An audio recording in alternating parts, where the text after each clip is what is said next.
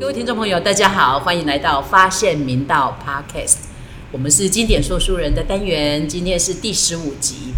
可以知道我们已经介绍过十四本好书，这个单元呢、哦、是我最喜欢的分享的单元，因为它可以把好书带给大家。那我们今天要分享的这一本好书是蒋勋老师的《岁月静好》，他的日常功课。那在我们的班级书箱里面，这学期有这一本书。今天非常高兴，呃、我们国一三班的赖佩玲老师带着两位同学来到现场，我现在就邀请他们三位跟大家问个好哦。佩玲老师，大家好，我是国一三班的导师赖佩玲，这是我第二本阅读蒋勋老师的书。在前往吴哥窟自助旅行之前，我买了蒋勋老师的《吴哥之美》，读了非常的感动。今天很荣幸呢，可以跟大家分享读的第二本蒋勋老师的书《岁月静好》。佩玲老师哦，要来的时候告诉我，他们班上有两个同学哦，他好希望他们一起来分享，可见得哦，他在班上带大家读书哦，很有感。那我们就邀请湘瀅来跟大家问个好。大家好，我是国一三班的林湘瀅，很高兴能参加《发现明道》的 podcast。嗯，大家好。再来就是佩瑜，哎、欸，没关系，没关系。欸、Hello， 佩瑜、嗯。大家好，我是国一三班的王佩瑜，今天很高兴可以参加明道的 podcast 活动。嗯，我觉得刚刚在老师带着两个同学跟大家问好的过程中啊，我就想到岁月本身哦，就是一个我们人的日常生活。嗯、但是有一个老师，他可以把日常生活透过二十四个节气，把它整理成一个，哎，从生活中发现各种自然界的事物，发现各种人的人情世故，嗯嗯、然后从其中得到反思哦。嗯、我当时选这本书的时候，我就觉得，嗯，它应该是一本很值得跟同学们分享的书哦。嗯、真的。那我觉得佩玲老师很鼓励同学阅读，也很鼓励同学创作。嗯、那老师可不可以来谈谈看这本书哦？你拿到手的时候，呃，你是怎么样的一种心情？怎么样的希望同学们也能够跟着一起在文字中去领略那种日常生活的美好？嗯，谢谢林副的引导。其实我第第一时间拿到这本书的时候，我是我第一个时刻，我是觉得它好淡哦，好淡，好淡，好淡，好淡。因为在前一本《吴哥之美》的时候，我看到的每一个单元都是一个很庞大的建筑。嗯，然后那个庞大的建筑的后面都有一个很厉害的帝王，很厉害的王朝。嗯、可是这一次的岁月静好，它伴随着二十四个节气，嗯、跟一个搬到东部住的男子，嗯、他的平凡生活，就真的是非常非常的淡。可是阅读下去就觉得，其实这种平淡就是我们最日常的生活。毕竟没有人可以每天都吃什么大鱼大肉啊，上餐厅啊。其实米饭就是我们生活当中最常吃的东西，而这种平淡的生活，越读就会越有味道。是的，我觉得老师说出了蒋勋老师的最重要用意。嗯、他说啊，岁月静好，嗯、最大的就是在那个静跟那个好。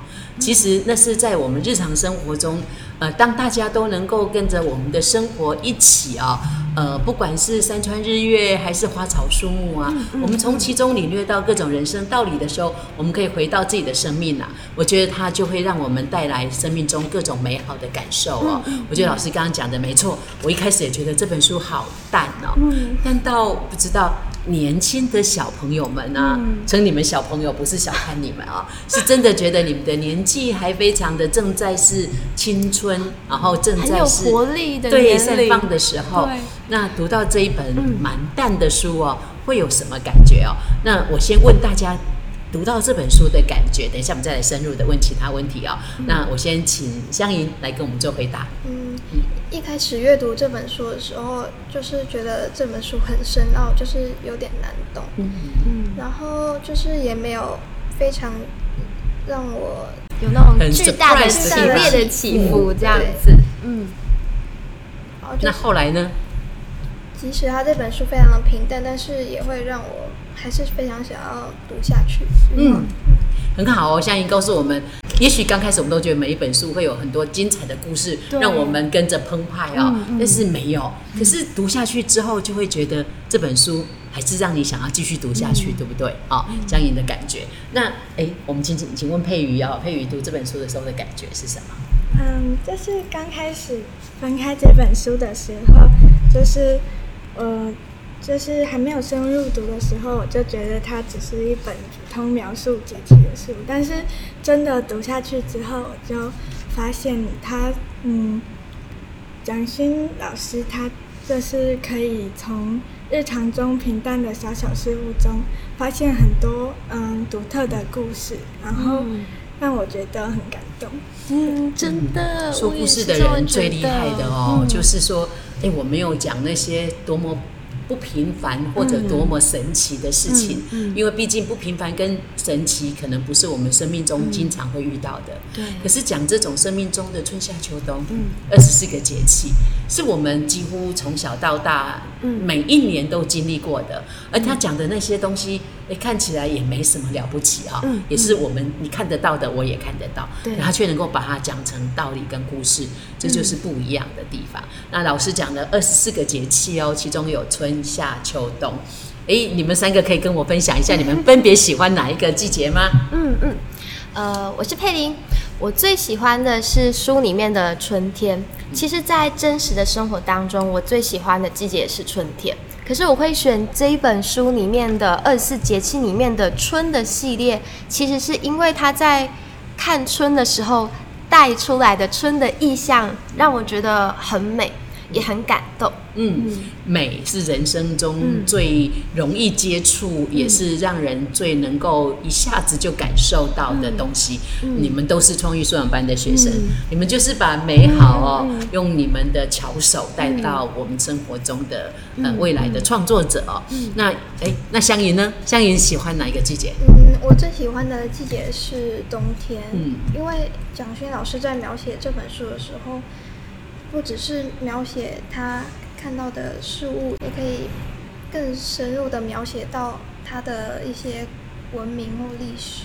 哇，把文明历史带进来，嗯、所以冬天即便是感觉上比较肃杀，可是也会有文明跟历史的厚度在里面哈。嗯哦欸、所以大家想，哎、欸。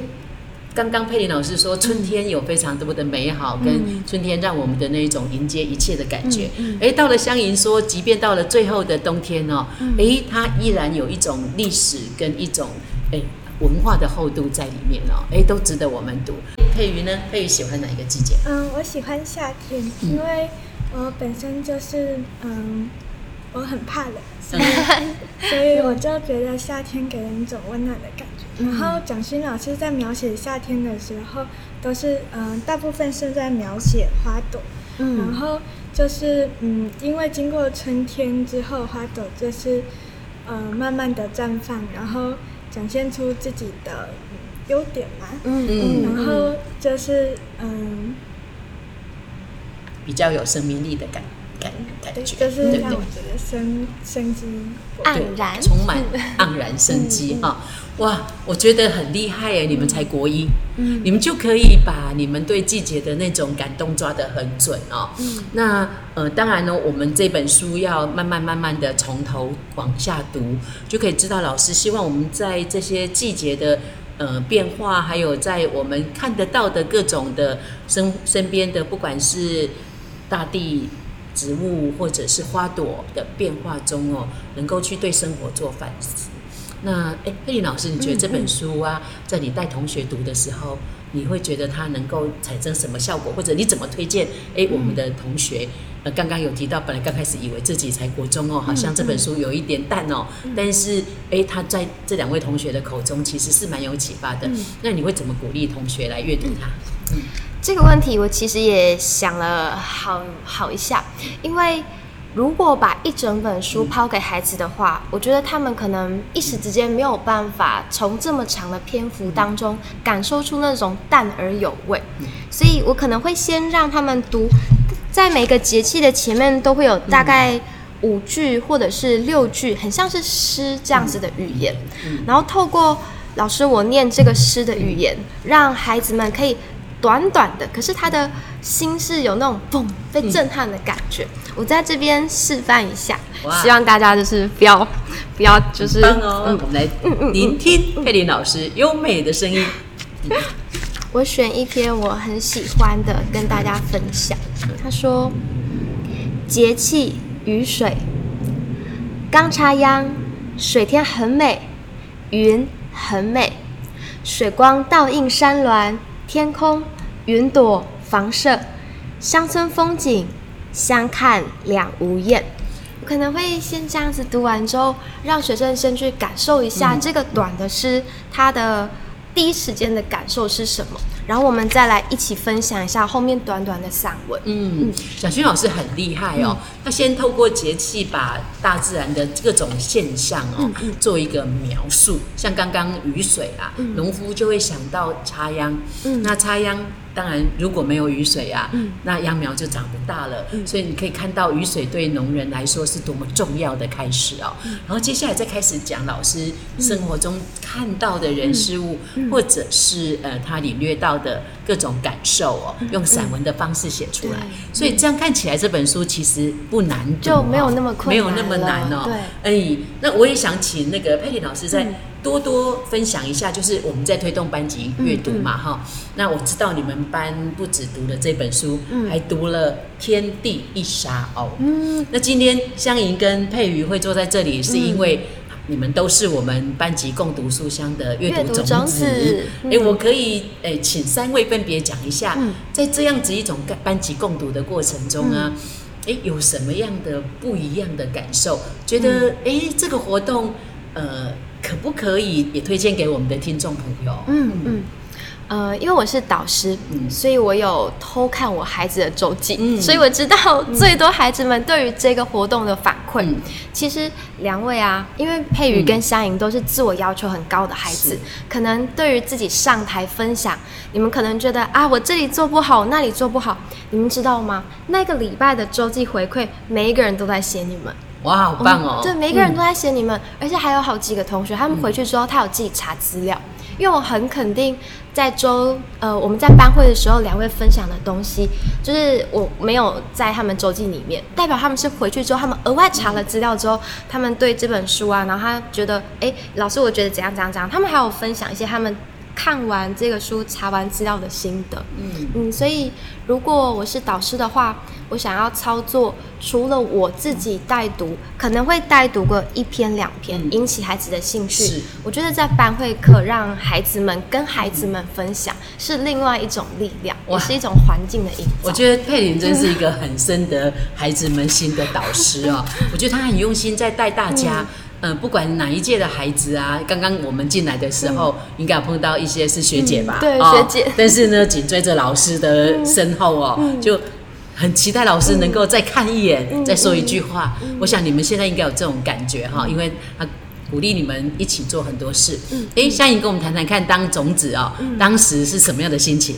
嗯，就是上台的时候就是真的非常的紧张，就是很紧张，就是要讲好的东西都会说不出来。嗯，但是接下来就是跟大家一起分享这本书，就会觉得蛮有趣的，大家一起讨论一些不同的议题。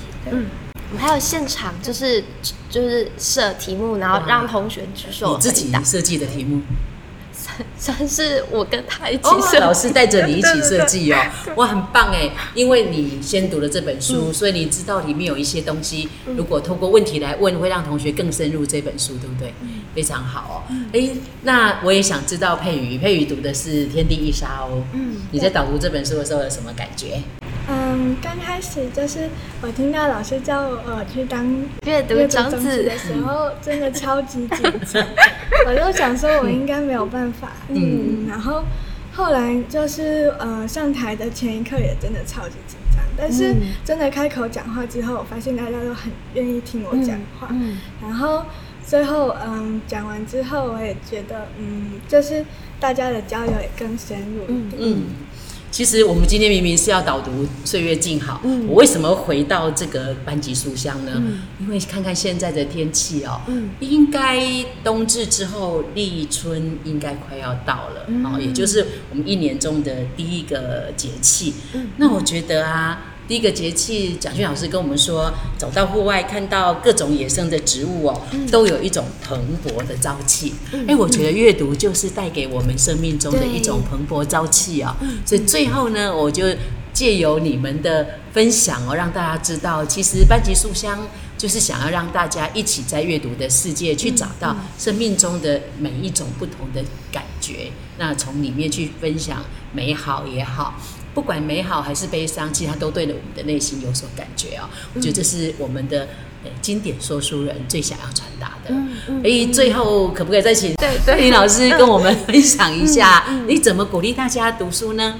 嗯，如果是比较比较温柔良善的那一面的话，我会透过点一把火，嗯、例如说在班上分享一个有趣的故事，嗯、然后让孩子们对于这本。